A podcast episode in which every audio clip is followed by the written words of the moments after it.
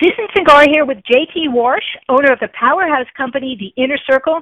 JT, thanks for taking the time to speak with me, and how are you today? I'm fantastic. Uh, the weather is beautiful here in uh, Toronto. It's like plus 17, so that's very warm for us Canadians at this time of the year. So it's good. Plus 17. I'm getting chilly just thinking about that because it's uh, it's balmy 85 here in Florida, which is the way we like it. So, JT, tell me how the idea for the Inner Circle Agency came about.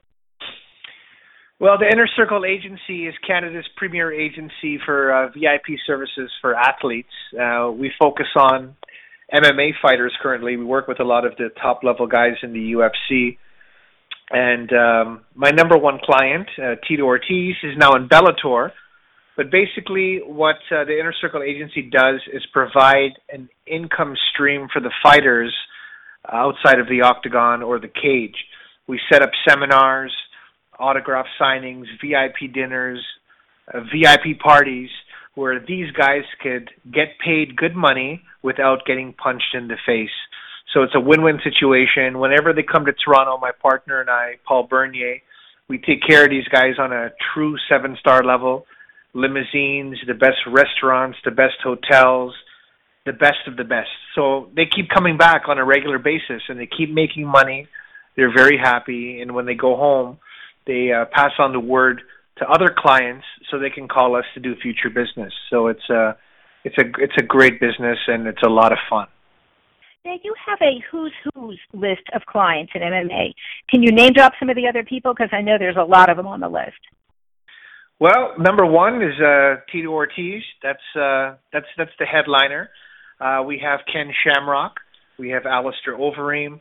We have Rashad Evans. We have Frankie Edgar we have Vanderlei Silva, and we have Bruce Buff, uh, Bruce Buffer, and uh, we have Cris Cyborg, the number one pound for pound female fighter in the world.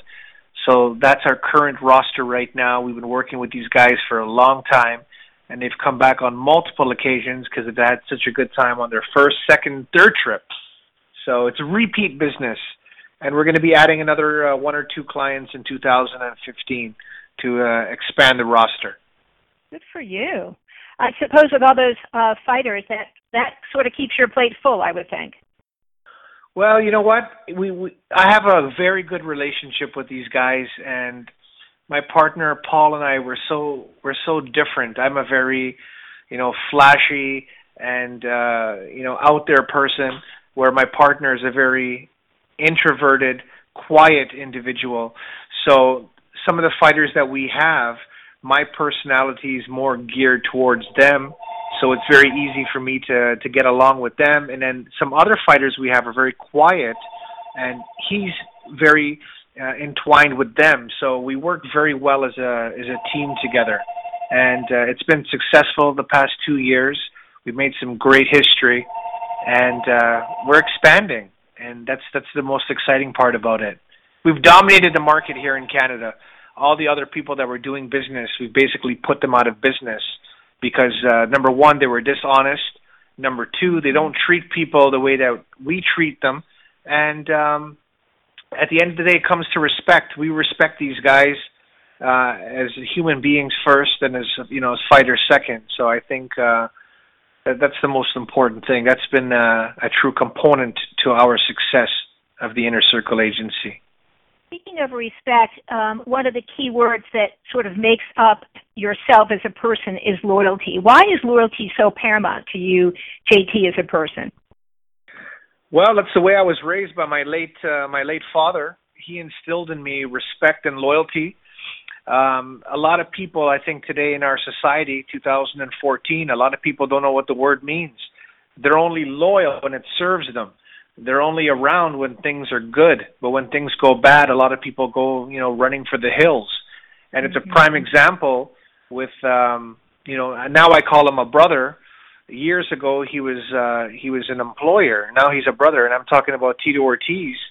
If you look at his career, you know, in the early his early career when he was a champion, everybody was around Tito. And he had an entourage bigger than what an entourage is supposed to be and then you know things started to change for him the injuries the issues he had at home you know, he went through a bunch of losses. A lot of people started to dissipate and leave and write him off, and the entourage disappeared, and uh, that really, really, you know, hurt me. And I started working for him when things were pretty much at, uh, you know, a low level in his career, and we formed a bond that's so powerful. Um, and loyalty is what holds us together because I said to him, you know, through the best, through the worst, I will always be there. And um, a lot of people that were there for him when the things were good are no longer there for him now. And it's uh, sort of um, ironic that I said that because it's exactly what's going on right now, leading up to the fight on November the 15th in San Diego. The the whole entire corner that's going to be facing Tito Ortiz are all ex um, friends and employees of his that have turned on him because of the old mighty dollar. Yeah, I find it to be a little. uh int- I found it to be interesting that after speaking to Tito recently at my interview, he spoke so highly of Coach Paul Herrera, and then now Herrera's on the Bonnar side. The whole incident is uh like a soap opera. Would you not agree? It's completely like a soap opera. I know Paul Herrera is the one who got uh, Tito into wrestling so many years ago, and their bond goes like so many two decades. You know, to see Paul over on the other side was very shocking for me because he recently he was in our camp for the Shlemenko fight, and um, it, it's quite shocking to say the least. You know, um, with Justin McCully, you know, he was part of Tito's camp in the early days.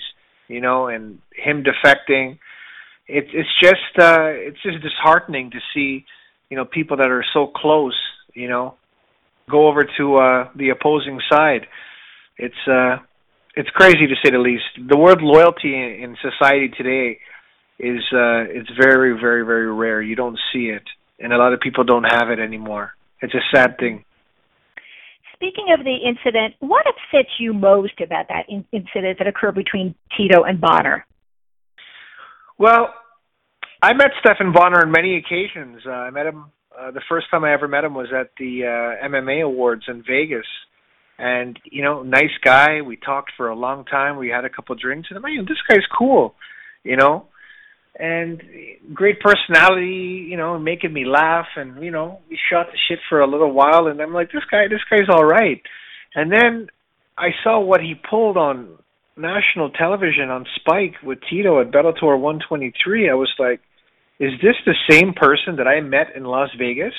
The stuff that was coming out of his mouth, I just I couldn't believe what I was hearing.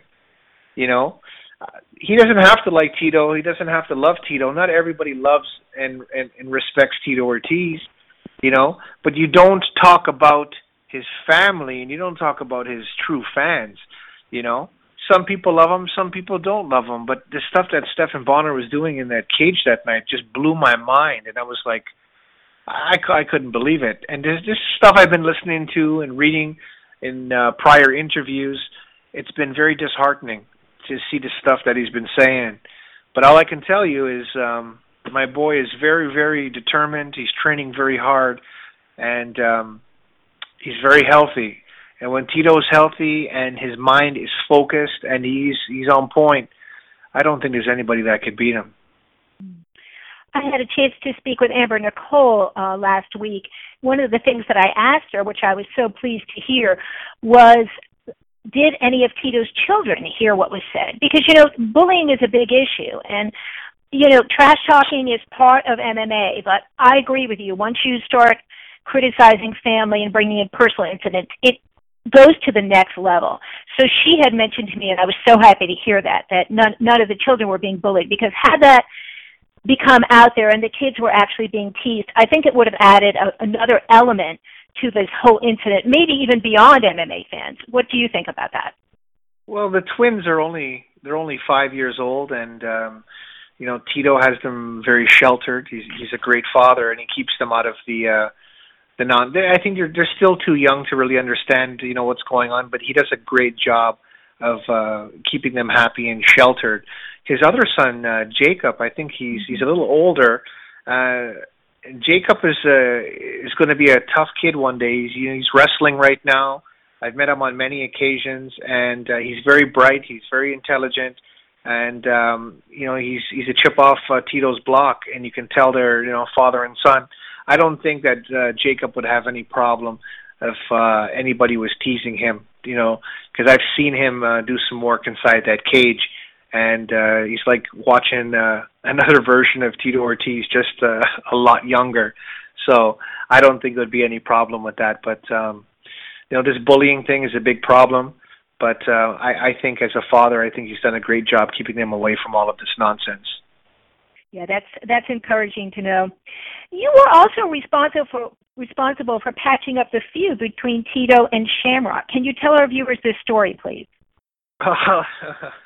a lot of people don't know about that, um, but you know that's something I'm I'm very proud of. Um, mm-hmm. The whole the whole thing started with Ken Shamrock we I brought him down with the inner circle. His, he's already been here three times, Ken. But the first time he came down, you know, I called uh, Tito before Ken came, and I said, "Do you have an issue with uh, Ken Shamrock coming down to do some business with me in Toronto?" And Tito said, "JT, I'll never get in your way of you making money. You know, thanks for the respect of calling me and asking me if it was okay." Because this is the, the respect that we have between each other. There was a couple athletes that I called Tito on a couple of years ago asking him if they can come to Toronto to do business with me, and he said, "You know what, JT, I don't like those guys. Just don't do business with them." I'm like, "No problem, thank you. I won't do business." But he said Ken Shamrock was okay, and you know, Ken came down, but the, I took a gamble on this because I did not know, you know, Ken Shamrock's feelings towards Tito because they hadn't spoken since their last fight of the trilogy. And I think it was in 2006 the last time they spoke and we were inside of a limousine going to uh, an autograph signing with Ken. And I said, you know what? I'm going to take a chance right now, and hopefully it doesn't blow up in my face. And I called Tito on the phone, and we started talking. He's like, "How's everything going?" I'm like, "Good." And I go, "You know, Ken's here in the limousine. Do you want to talk to him?" And I said, "Ken, there's somebody on the phone for you." And Ken goes, "Who is it?" And I said, "It's a guy that you know from many years ago. You guys got a lot of history together." Um, I think you guys should uh, talk. And he's like, who is it? I go, oh, don't worry about it. Here's the phone. And I was just praying to God that, uh, you know, Ken did not blow up on the phone with Tito because I knew there was a lot of bad blood there. And the last time they spoke, it, it wasn't uh, on the best of terms. But Ken Shamrock blew me away. He was he was on the phone with Tito for about 45 minutes and they were talking about their families. They were talking about uh, the good old days of the UFC. They were talking about their fights. And by the end of the conversation, all I heard of uh, Ken Shamrock's mouth was, you know, God bless you. I hope you and your family are well, and um, stay in touch, and um, don't be such a stranger. And I was like, oh my God, I, I can't believe what I just did.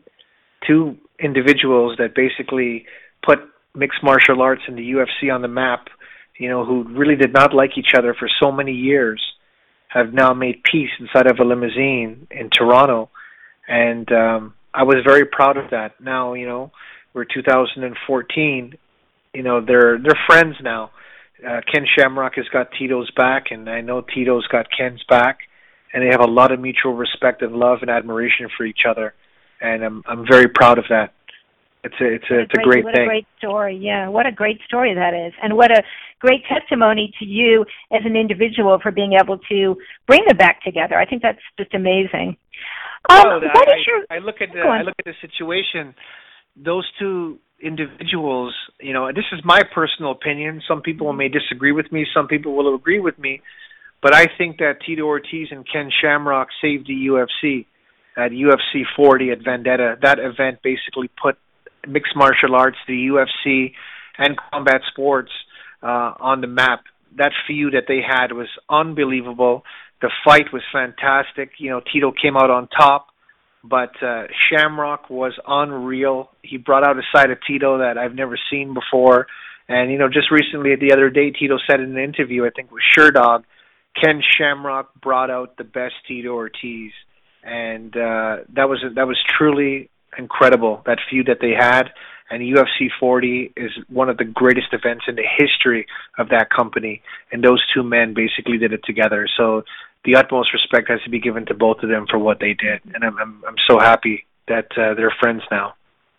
How did a boy from the Caribbean become so interested in mixed martial arts? Because it probably was not popular where you lived previously, was it not? Well, I, I was born in Canada, but my mother's from the Caribbean. Okay. And uh, mixed martial arts in the Caribbean is not uh, is not very big. Um, whenever I go to, the, I'm in the Caribbean a lot. Um, I just got back from Grenada in February. I'm going to be in Jamaica. March, I'm going to be in Barbados. And every time I go down to the Caribbean and I talk to the people, they all think I'm a professional wrestler I work with professional wrestlers. And I tell them I work with uh, UFC fighters, mixed martial arts fighters, and they're like, "What is that?" So the Caribbean region produces some of the best athletes in the world. If you look at the Jamaican sprinting team, the fastest man in the world is from Jamaica. The four by one hundred relay team is from Jamaica. The, the the toughest athletes come out of the Caribbean, but they don't have their their finger into mixed martial arts right now. So I think eventually down the line, one of my master plans is is to get the Caribbean region involved with mixed martial arts because I have a lot of powerful friends in the Caribbean. When I say powerful, they're billionaires, and these individuals are big fight fans. And I think eventually, you know, with a little bit of work and putting the right people together, I think we could build mixed martial arts in the Caribbean region and eventually maybe one day have a champion in the UFC from one of the Caribbean islands, which will be absolutely, you know, brilliant. I'm not talking about an American Caribbean or a Canadian Caribbean. I'm talking about an individual born in one of the islands, and their mother and father are both from from the Caribbean region, 100% Caribbean. So that would be something very um, proud and I think one day it's going to happen. It's going to happen one day. I would like to see that. I spend a lot of time um, being my territory, Central South, Latin America, and the Caribbean, and the Caribbean, and there are some fabulous athletes out there uh, that I think would love to jump on that opportunity. What is your vision for the future with regards to MMA in the Inner Circle Agency? I know you just spoke about one of your visions, but anything else you have in mind? Well, with the Inner Circle Agency, you know, my partner Paul and I you know, we have uh, our ultimate vision is to to branch it off into Europe and to, to other regions in the United States. But the the issue that we have is Paul and I are very honest people, and all of our contracts that we do, like we do a lot of work with um, Authentic Sports Management out of Boca Raton, Florida. They they're Rashad Evans, and they formerly they were with Alistair Overeem. And um, a lot of these companies we do business with, we don't we don't do contracts. We don't sign paperwork. Where I'm an old school individual and my partner Paul is old school and we're all on handshakes in our word. When we say we're going to do something, we deliver a thousand and fifty percent on what we're going to do. And that's how I am and that's how Paul is. And the issue that we have is finding other individuals that are cut from the same kind of cloth we are because all of all the clients that we work with, I call up, pick up the phone. I'm like, Alistair, I'd like you to come to Toronto in March. I got this amount of money for you. This is your schedule. Let's do it. No problem, JT. I'm coming. Or I talked to Rashad. Yeah, Rashad's already been here three times, and it's the same thing with him. I call him up, and it's uh, Rashad. I got ten grand for you for a couple hours, rock and roll. Like, no problem. I'm coming. No paperwork. How many people in 2014 can say they can do business without a contract? everybody's doing contracts and suing each other and ripping each other off because of money. I'm not like that. My partner's not like that. That's why I think our company is so successful and my reputation with these athletes is impeccable because when I say I'm going to do something, I do it. And I'll never screw over anybody for money. Ever. Because I have enough of my own. So I don't need to rip off anybody for it. So that's the issue that we're having is finding people like us to branch off into all these other countries. But we do have a um, a good friend of mine who's uh, who's in, from Germany, and he's in he's in the military. He works in Kuwait, uh, teaching the drivers um, how to drive the the, the H2 Hummers in the desert. His name is Sasha, and Sasha is a very big MMA fan. We met through Tito Ortiz, and Sasha has a big hunger and love for MMA. And I think eventually, uh, Sasha is going to be um, one of the reps for for Europe because he's an honest guy. He's uh, he's straight up, and he's the type of individual where you know contracts are not needed. Sasha is like myself and Paul. He's going to do something. It's going to be on a handshake. that's the kind of people that I want to work with. I don't want to work with people I have to worry about money and stealing and ripping people off. So that's why we're we're taking it very slowly because we want to make sure the people that we bring into the circle, the inner circle, are just like us. Because the circle is very small and it's very tight, and uh, we want to make sure that it's represented properly. Very interesting way to do business. I don't think I've uh, ever worked with anybody who doesn't have contracts. I, I I applaud you for that. Tell me three things no one knows about you. Three things people don't know. But I, just, I could be here for about a couple hours. That's kind of that's uh, those are, those one are pretty. thing? Uh, one thing that people don't know about me. Um, You have a secret Well, talent? Well, uh, when people look at me, I got long hair, and um, you know, I'm a I, I train very hard. I'm a big guy, and I have tattoos all over my body. So when people look at me, they're like, "Man, this guy, he he must be some sort of a a wrestler or a fighter or something to do like that kind of world." What people don't realize with me is um, the stuff that I really enjoy has nothing to do with the fight game. You know, I'm. Um, I'm very big into I'm a beach boy, so I love jet skiing.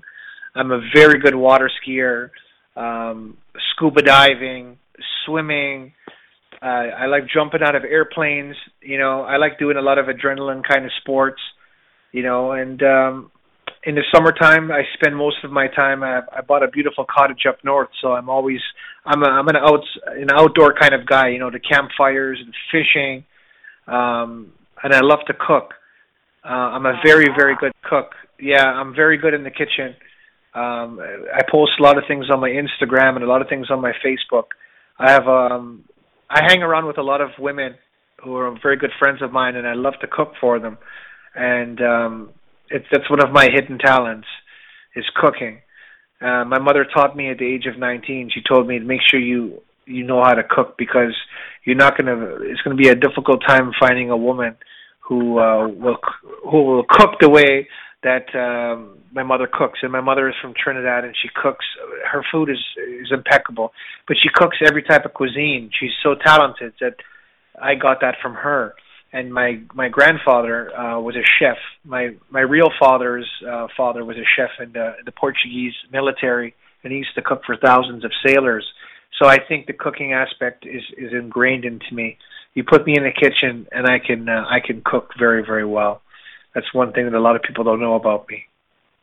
Sounds like your mom gave you some very good advice. Before we go today, anything else you'd like to add, JT? Well, you know what?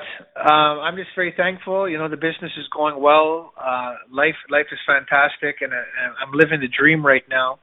And um, a lot of people, you know, they see what I've been doing with all of these fighters, and they think it was easy for me to get where I am right now. But this whole journey that I've taken, uh, it's been a lot of work.